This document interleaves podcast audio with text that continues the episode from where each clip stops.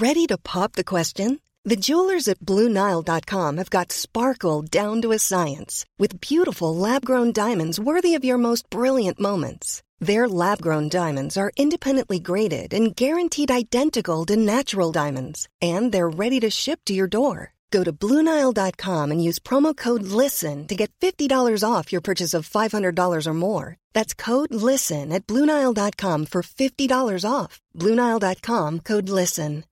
Why don't more infant formula companies use organic, grass fed whole milk instead of skim? Why don't more infant formula companies use the latest breast milk science? Why don't more infant formula companies run their own clinical trials? Why don't more infant formula companies use more of the proteins found in breast milk? Why don't more infant formula companies have their own factories instead of outsourcing their manufacturing? We wondered the same thing. So we made ByHeart, a better formula for formula. Learn more at byheart.com. There's never been a faster or easier way to start your weight loss journey than with PlushCare. PlushCare accepts most insurance plans and gives you online access to board-certified physicians who can prescribe FDA-approved weight loss medications like Wegovy and Zepbound for those who qualify. Take charge of your health and speak with a board-certified physician about a weight loss plan that's right for you. Get started today at plushcare.com slash weight loss. That's plushcare.com slash weight loss. plushcare.com slash weight loss. Hi, I'm Zibby Owens, and you're listening to Moms Don't Have Time to Read Books. This 30 minute podcast features a new author interviewed by me every single day, 365 days a year, for about 30 minutes. I am also the publisher for Zibby Books, which publishes 12 books a year in fiction and memoir. Our books are already out now. You can check it out on zibbybooks.com. And we have a magazine called Zibby Mag, where we have lots of wonderful essays and lifestyle features. That's at zibbymag.com. We have classes at zibbyclasses.com. And I recently opened a bookstore in LA called Zibby's Bookshop at 1113 Montana Avenue at 11th Street in Santa Monica. I hope that you are able to enjoy some of our other offerings. But this here podcast is the basis of all of it and started in 2018. And no matter what I do, this is basically my favorite thing. Enjoy.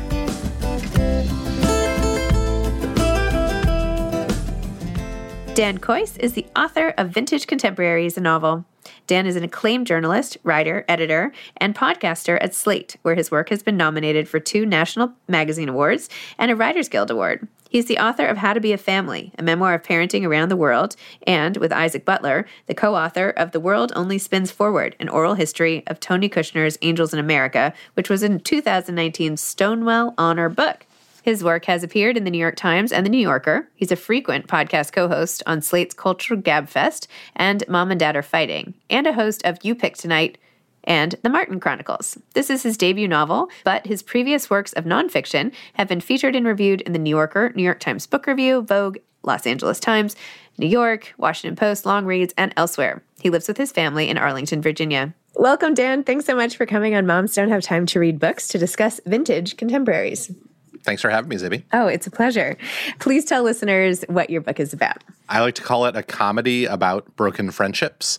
In 1990s New York City, a young book publishing assistant makes two incredibly important friends to her, friends of her heart. You know, the kind of friends you make in your 20s where you sort of eat each other up, but then she loses them both. And then later in the 2000s in New York City, she's a book editor, she's a new mom, and these two friends come back into her life in different ways. And she has to decide do I want these friendships back, even if they can't really be what they once were?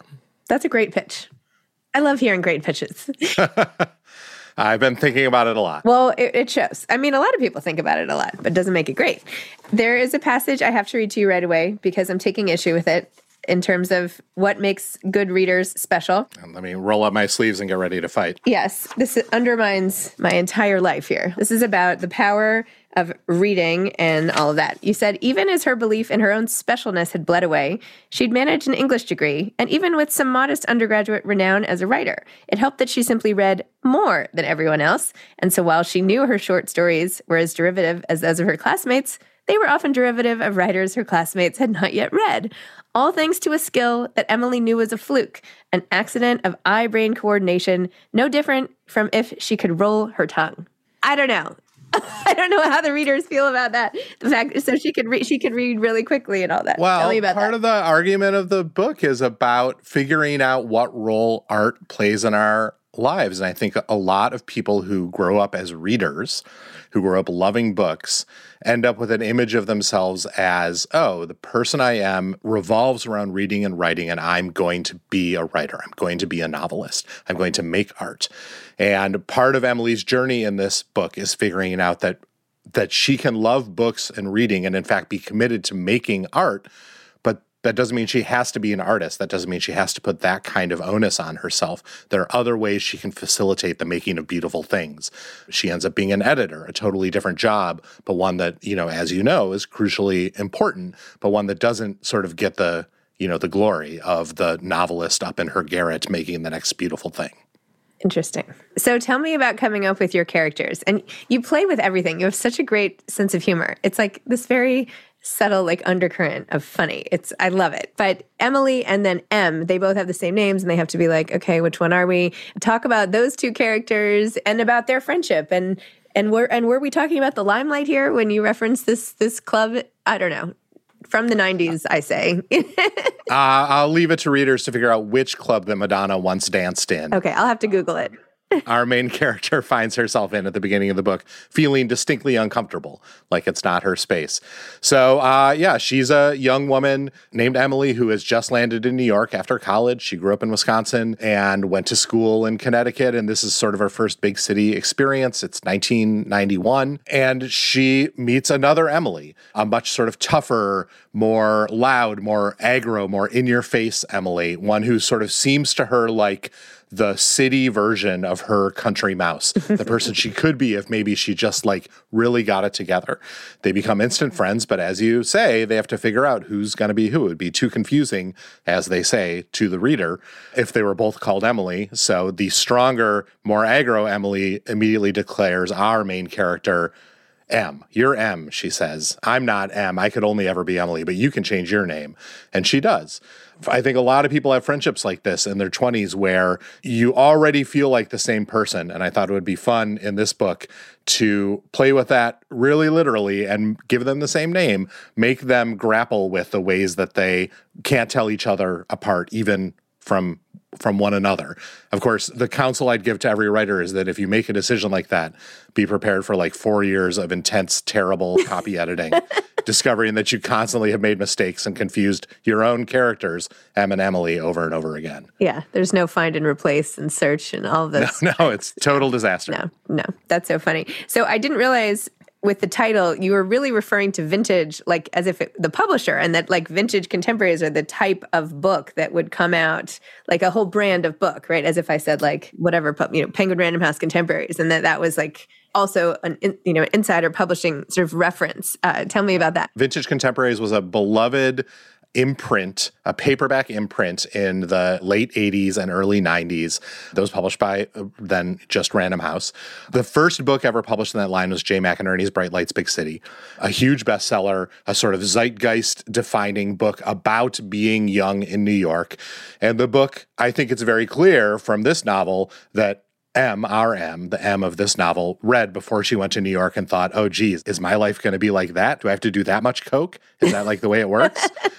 and those hmm. books represent to her a certain kind of publishing she aspires to. She aspires to publish hip, new fiction, edgy New York stories. And over the course of the novel, she discovers that that's not actually the kind of book she loves the most. And it's not the kind of book that this vintage contemporaries is. I like to think I was once hip, but I'm not certainly not hip anymore. And this book is not particularly edgy. It is sweet and a little bit soft and very gentle, but it's still about living in New York and about navigating those problems. And part of the argument of the book is you can have a big city life, you can have a life in the arts that doesn't require you going to clubs, snorting cocaine, and being mean to people.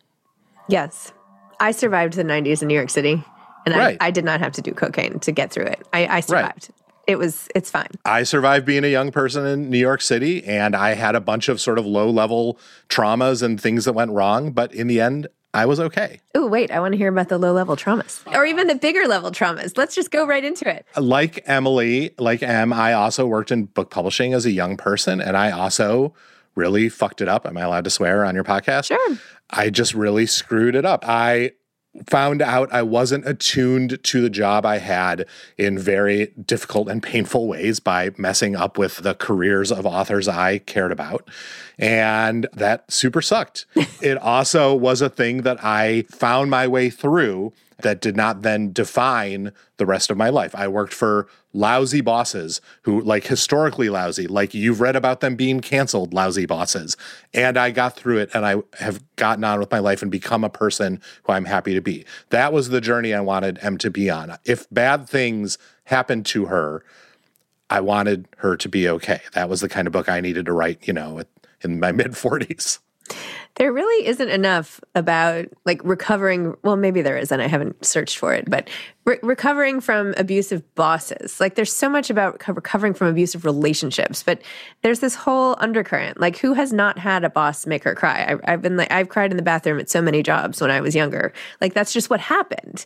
And yet, what do we do with all that? Nobody really like takes that forward and, and like analyzes that later. It's just like shoved away. I mean, aside from Me Too, I don't mean Me Too. I just mean like a not so nice boss. Right. And what do we do with that in an era now in which that kind of boss hasn't disappeared, but it, I think young employees, especially in creative industries, are way less likely to encounter those kinds of bosses now, in part because of the changes that that generation, the young generation of 20 to 35 year olds, have created in the mm-hmm. workplace, which in general has been great for working environments, even if old people like me struggle to understand it sometimes. but so, what do you do with the experiences that you think of as formative? Like my bad bosses were terrible, but they also created me in a lot of ways. They showed me how not to work, mm-hmm. how not to behave. They also probably made me better at what I did, even though it sucked while I was doing it.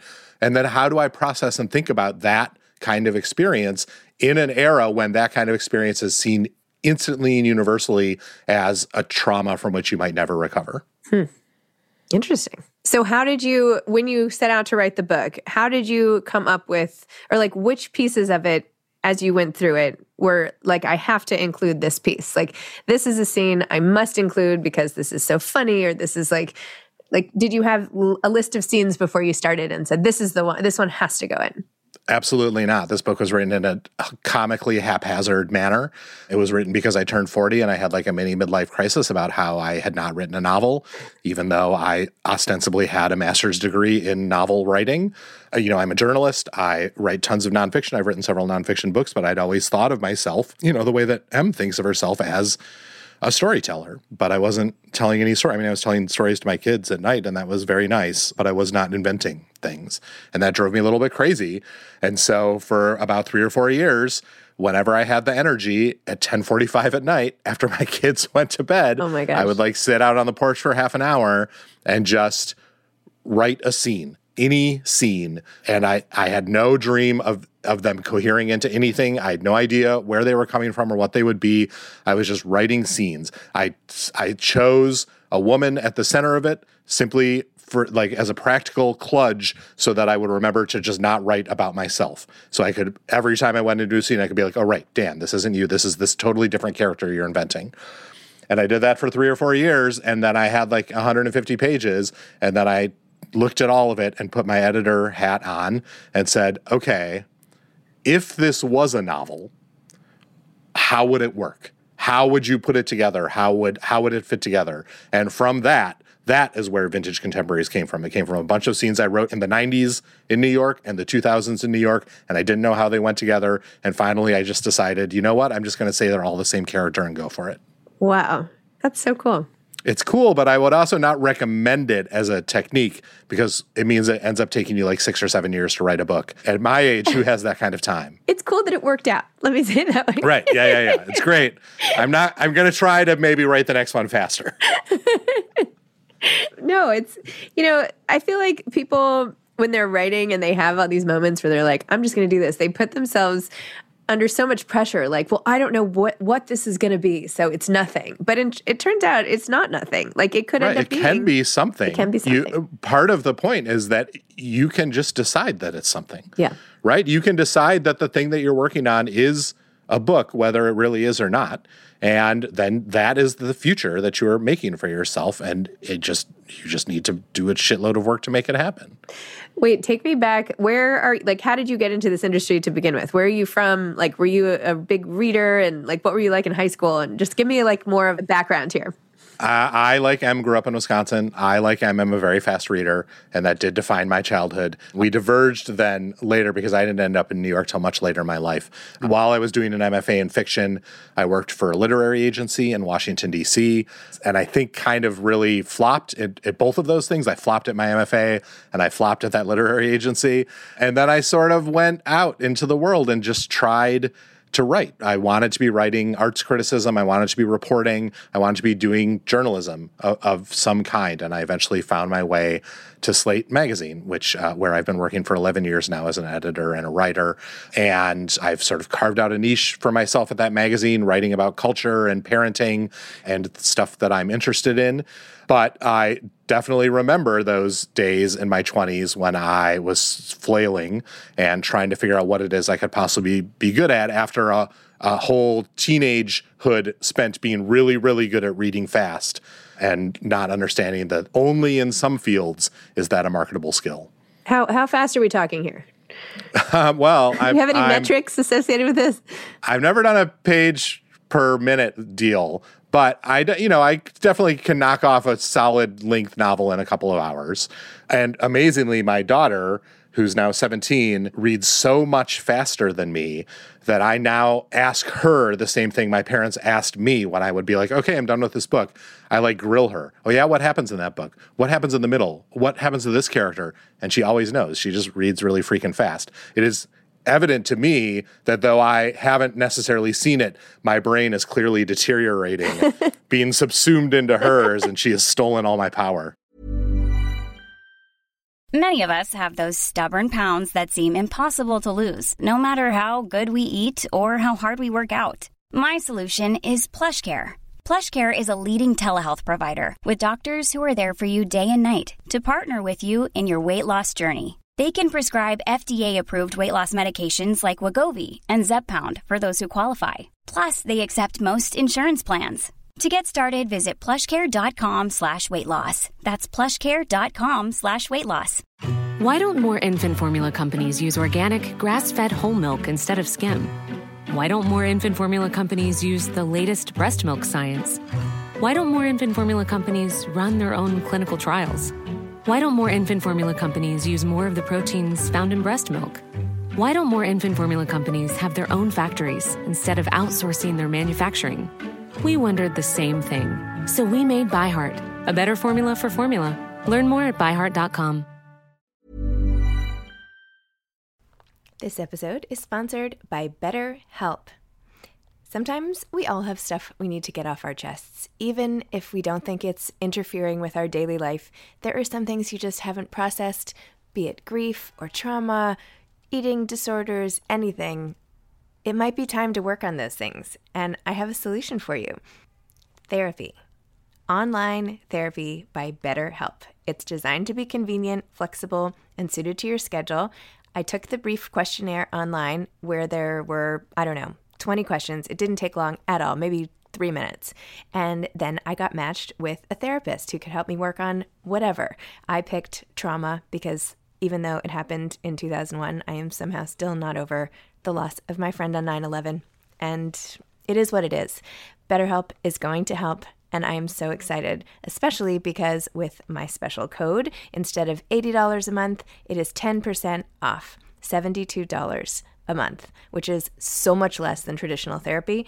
And you'll get a perfect therapist for you. There are 35,000 therapists to choose from, so you'll find the right one. Get it off your chest with BetterHelp. Visit betterhelp.com slash moms don't have time today to get 10% off your first month. That's betterhelp, H-E-L-P dot com slash moms don't have time. I've actually found that the speed of reading is not fixed. It's like a variable skill. It's it's mm-hmm. I have sped up. The like the more I've read the last few years. I mean, I've always read quickly myself, but the more and more I read and the more I work at it, the faster I get, like running. Not that I'm getting Right. any faster at running. Right. It's, yes, you're training in Yeah. a way. It also varies, of course, according to what you're reading and your engagement with the material. Certain kinds of books fly, certain kinds of books are work, and that work isn't always bad. Sometimes it can be really rewarding, but it's a totally different experience. But yeah, for those of us who have sort of always thought of ourselves as reading people, often we share that that weird skill of just being able to process stuff fast. And that meant that from an early age, that was the thing we were good at, right? Like I think of the friends I had in high school who were just natural athletes. Mm-hmm. They were always rewarded for that instantly from a very young age. People said, "Oh, you're so you're so great at baseball or you have such a great arm or you're so fast." I was fast, but only with a book in front of me. I was very slow in every other capacity. Well, most of those people have slowed down anyway. As have I. All our bodies become decrepit in different ways. That's just the way it goes. Oh my gosh, that's really funny. So you also podcast, as I do, obviously, because here we are. Mm-hmm. Tell me about getting into podcasting and also podcasting with your daughter. Tell me about that. Well, the magazine I work at, Slate, was a real forerunner in the podcasting revolution. We had one of the first commercial podcasts ever released. And so when parenting young children had completely taken over my life, as it does for basically anyone who has any kid between like zero and 12. I thought, this is the thing I'm thinking about the most. This is all I want to talk about. Slate needs a parenting podcast. So I pitched one at Slate and they said, sure. And I launched it with Allison Benedikt, who was then at Slate. And she's now at the opinion section of the New York Times. And for many years, we every week would just get together and talk about our triumphs and fails as parents, talk about what was in the news, answer questions from listeners. And it really connected us to this amazing community an amazing, supportive, and sometimes critical community of other parents out there who are having the same struggles as us and who are all struggling most of all not to judge each other too harshly because that is the that is the thing that every parent wants to do but that we were really trying to steer clear from. And then a couple years ago in the middle of the pandemic, my daughter and I, I have two daughters my, and we were all going completely insane, stuck inside the house. And so I suggested to my older daughter, let's launch a podcast. I've got this microphone, uh, I've got this stuff. We like watching movies. We like talking about movies. Let's just launch a podcast. So we did. It's called You Pick Tonight. In each show, she picks a movie for us to watch, and I pick a movie for us to watch. And then we argue about them, which is how we end up, for example, having a whole show where I have to come to grips with the fact that she doesn't think Eternal Sunshine of the Spotless Mind is a particularly good movie. Mm. And I need her to like explain Akira to me.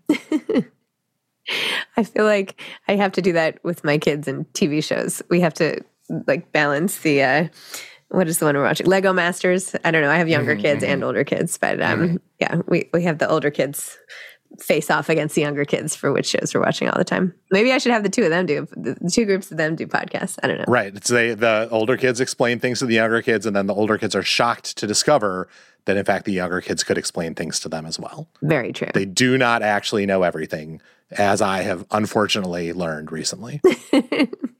Did you always, uh, when you were editing and writing and all of that, was this novel, and I know you referenced this earlier, was it in the background or was it very much like, this is like, how big a dream was this? Are we talking like to write a novel? it was a huge dream, but it was one that I did absolutely zilch about between the ages of 23 and 40. Like, I finished my MFA. I like abandoned a novel halfway through that process. And in the end, just was like, I'm just going to take a bunch of the stories I wrote for workshops and say they're a collection. And that's my thesis. And then I didn't write a single word of fiction or really even think about writing fiction other than in my head saying, God, I can't believe I'm not writing any fiction until I turned 40. I just had like I had too much going on and I was too invested in this idea of myself as a guy who had really blown it at his one chance to write fiction full time, right? I'd done an MFA, I'd taken out all these fucking loans. and then all I learned at the end of it was that I couldn't write like a hip, edgy, intense novel with characters like having weird sex and being mean to each other, the thing that I thought was like a literary novel at that point. And one of the reasons that I finally was able to write something was abandoning that idea of the novel I'm supposed to write or realizing that there are things I like to write better and that I'm better at writing and that I'm better at being funny and writing nice characters and putting them in funny situations and writing books in which friendships matter and all the sex is somewhat wholesome. There's always your next book. You know, you can try again. Right. I don't know that every book is going to be like that, but but realizing that a book could be like that and that didn't mean that it wasn't literary and it didn't mean it was a lesser book.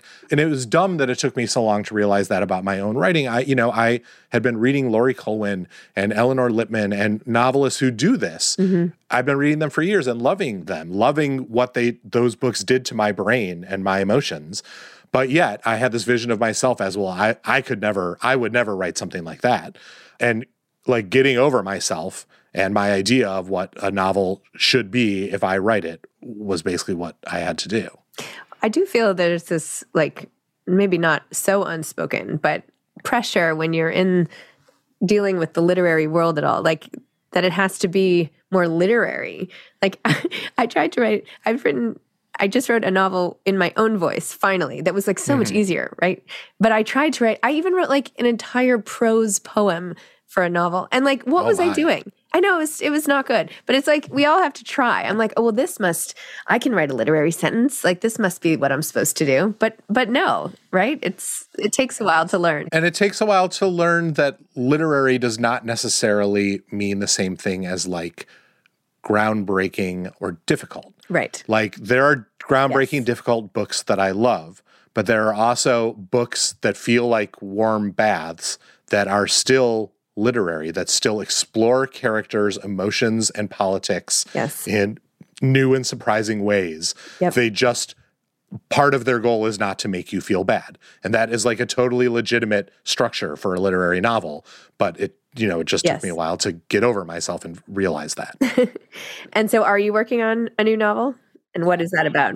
I mean, feel free to give my editor a call and let her know that you're on board. But my editor is looking at a second novel from me right now and trying to decide whether to buy it or not. Seriously? Come on. Oh yeah, we're yeah, we're right in the thick of it. It was my option book. I don't you know, your yeah. listeners may or may not know that when you sign a book contract, usually it involves the same publisher getting the first look at the next thing you write. And so I wrote a novel a second novel much quicker, I'm happy to say, in the run up to this one being published because I so desperately wanted to think of or do anything else other than stress out about this novel.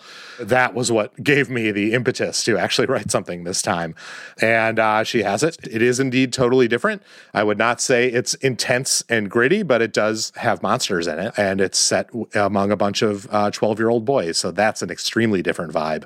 And I had to tap into a very different sense of uh, character than I did with these young and middle aged, very intelligent women who hardly ever make fart jokes. well, good luck with good luck with the editor. Feel free Thanks. to send it over to me. I'll let her know. oh my goodness. Sarah, I'll say, the entire audience of this podcast is begging for this novel. A hundred percent. Yeah. Built-in audience. You're good. Mm. You're good for life. I mean, you know. so what what are you reading right now? Like what's on your bedside table? I just finished Eleanor Catton's new book, Birnam Wood. Yep. She wrote The Luminaries about 10 years ago. She became the youngest person to win the Booker Prize. She's a New Zealander. I lived in New Zealand for a while with my family and wrote a book about the trip that included that stay. I really love New Zealand. I love New Zealand literature and I l- totally loved Birnam Wood, Eleanor Catton's new book, which, unlike the Luminaries, is set in the present, in the this instant. It is a techno thriller, an eco thriller about a guerrilla gardening group who get mixed up with an Elon Musk esque American billionaire who's making a panic room bolt hole for himself in the wilds of the South Island of New Zealand. It's got guns, it's got murders, it's got drones, it's got great character work. It's totally, totally great ride. I love this book. I had a great time reading it. Have you read it? I have not, but I have. Oh, I have it. Super fun. I know super everybody's fun. recommending it. I have to get to it. I know. Mm-hmm. I feel terrible about it. And she's great. She's like she she's now written three books. Each one of them insanely different from the last one. What they all share uh, which is a thing that I don't have at all, but maybe I could learn from, is they share a really amazing sense of structure. She mm. she is a writer who goes into books knowing the structure. Like the Luminaries was literally built around the zodiac. That was the structure she gave herself. Birnam Wood is, in ways that I won't spoil, built around Macbeth. That is the structure she gave herself. And she has said in interviews, like it's so useful and freeing to give yourself that structure because, you know, when you're stuck, you can always go back to the source and say, all right, what is this? Give me. You know, you are obviously still making things up, you are still inventing, but you have this like backstop behind you. So whenever you're a little bit lost, or maybe the right metaphor is a map, whenever you're a little bit lost, you have a map that helps suggest the next place to go. Interesting. Cool. And what are you what are you most excited about that you're working on now at Slate? Is there a piece coming out or what what are you excited about? Oh, um, uh, my editors and bosses are so delighted that you asked me. I am writing a piece uh, right now about the second most popular play performed in American high schools. It is insanely popular. It's been produced hundreds of times around the country in the last couple of years. And unless your child is a high school student, you almost certainly have never heard of this play. It is a unauthorized Harry Potter parody called Puffs, huh. which is about the seven years of Harry Potter's Hogwarts experience as seen through the eyes of the Hufflepuffs. um, it is extremely funny, totally delightful, enjoyable, and like a legitimate theatrical hit, like a show that that any theater kid growing up in America today probably knows and loves but the entire generation above them basically has no idea that this play even exists. And so I'm writing about high school theater and, and how that ecosystem works and how it is that a show can be a monster hit in that universe and be essentially totally unknown in a different universe. Was this like inside intel from your daughters? My daughter was in a production of Puffs this fall, yes, and I was like, "What the hell is this?" like I, you know, I write I write about theater. I was a theater critic in New York City, like, and I'd never heard of it, and it, it, it was so funny and charming, and I was like, surely this we must be the first school that's ever done this. And then I looked it up, and it's like Clue is number one, and Puffs is number two among American high schools. It's like done everywhere. That's so funny. Oh my yeah. gosh last question, but what do people get wrong about you? Like, what's a misperception? Like, what do people think about you that actually is not true? They think I'm cool, but I'm not at all. no, no, no one thinks I'm cool. That's not actually a misperception anyone has. I don't know. I actually think I put a, what seems to me, at least, to be a fairly open and correct version of myself out into the world. Like social media, I think accurately reflects both my best and worst qualities. So I don't think anyone is fooled into thinking I'm actually like nice all the time or not super judgy or mean sometimes. But I would say if I had to say one thing, I think people usually assume that I'm like five three, but actually I'm just regular height. I'm like five nine. Okay. But I have like short guy energy, I think. Did you see the thing in the, there was a thing in the New York Post today about all these parents giving their their kids growth hormones and oh um, you know how that's all the rage. We are definitely like two years away from parents sending their kids in for that like leg breaking leg extension surgery that costs forty thousand dollars and only occasionally works. But the parenting universe is completely bananas right now, as you know. As I know, I know. I know. My son's like, hey, uh, can I get this? I'm like five seven. And I'm like, you're amazing. What are you talking about? I'm five two. How tall do you think you're gonna be? You know? So anyway. Oh well, we we get what we get and we don't yep. get upset. That's a great lesson of parenting. Anyway, well, thanks for coming on the podcast, Dan. Thanks for Vintage Contemporaries. So great. And hope to stay in touch. Thanks so much, Zibby. I had a great time. Okay, take care. Bye bye. Thanks for listening to this episode of Moms Don't Have Time to Read Books. Don't forget to follow me on Instagram at Zibby Owens and at Moms Don't Have Time to Read Books. Also, sign up for my newsletter at zibbyowens.com and sign up for my virtual book club and meet lots of authors on Zoom every other week. Thanks so much to Steve and Ryan at Texture Sound for the sound editing. And thank you to Morning Moon Productions for providing this fantastic intro and outro music.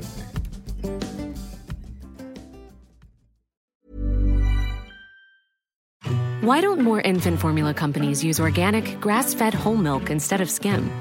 Why don't more infant formula companies use the latest breast milk science?